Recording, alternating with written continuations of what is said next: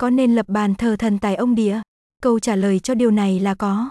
Như đã biết, thần tài sẽ mang đến may mắn tài lộc, giàu có và sự thịnh vượng, phù trợ cho gia chủ, gia đình trong việc kinh doanh để đạt được thành công. Ông địa sẽ giúp gia chủ quản lý đất đai, bảo vệ khỏi sự quấy nhiễu của năng lượng xấu, xua đuổi tà khí, điều xui xẻo. Điều này giải thích vì sao nên lập bàn thờ thần tài ông địa, cũng giải đáp cho ta biết lý do trên cùng bàn thờ luôn có cả thần tài và ông địa.